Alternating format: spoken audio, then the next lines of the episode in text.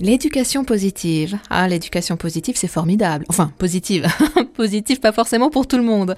Avec des messages véhiculés parfois mal compris, mal interprétés. Alors pour démêler le vrai du faux, avec nous, Marie Chétrit du blog Les petits ruisseaux font les grandes rivières, autrice de Éducation positive, une question d'équilibre chez Solar. Bonjour Marie. Bonjour Eva. Sur les réseaux sociaux, il y a beaucoup de parents influenceurs qui partagent un quotidien basé sur l'éducation positive. Je ne sais pas comment ils font. Pour certains, il n'y a jamais de larmes, jamais de grosse colère. Ouais, on est un petit peu là-dedans. Donc ça vend un peu le rêve de la coopération avec l'enfant, l'éducation positive. On a l'impression que si on utilise ce mode éducatif, tout va bien se passer, l'enfant va coopérer. Euh, il n'y aura pas de conflit, euh, il grandira mieux, il sera plus épanoui. Mais sauf que euh, voilà, c'est n'est pas forcément euh, la réalité. Et un enfant, de toute façon, s'opposera à ses parents un jour ou l'autre.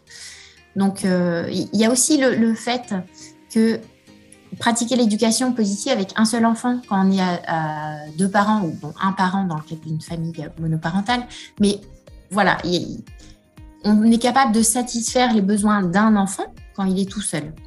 Quand il y a une fratrie, euh, mais c'est beaucoup plus difficile parce que les enfants s'opposent aussi entre eux se disputent, il y a toujours des, conflits entre deux petits.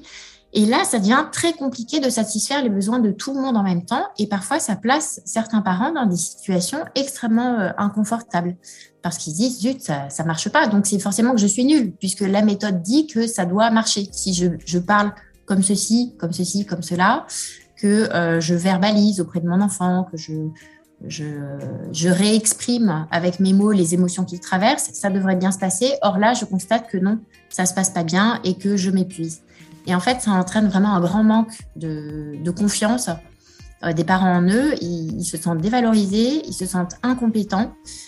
Et après, ça, peut vite sombrer dans euh, des, tableaux du style burn-out parental. Ah, ça peut devenir une vraie tyrannie. Hein. On remarque que certains parents se mettent énormément de pression avec l'éducation positive. Oui, tout à fait.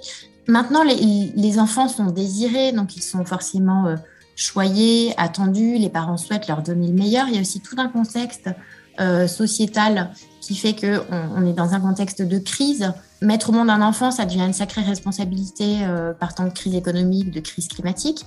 Donc, les parents ont déjà une pression extrêmement forte pour donner le meilleur à cet enfant qu'ils ont choisi de mettre au monde. Et parfois même, ils se disent que c'est égoïste de mettre un enfant au monde dans notre société. Donc, ils sont extrêmement sensibles à toutes ces, rhétoriques et ils en perdent un petit peu le, naturel.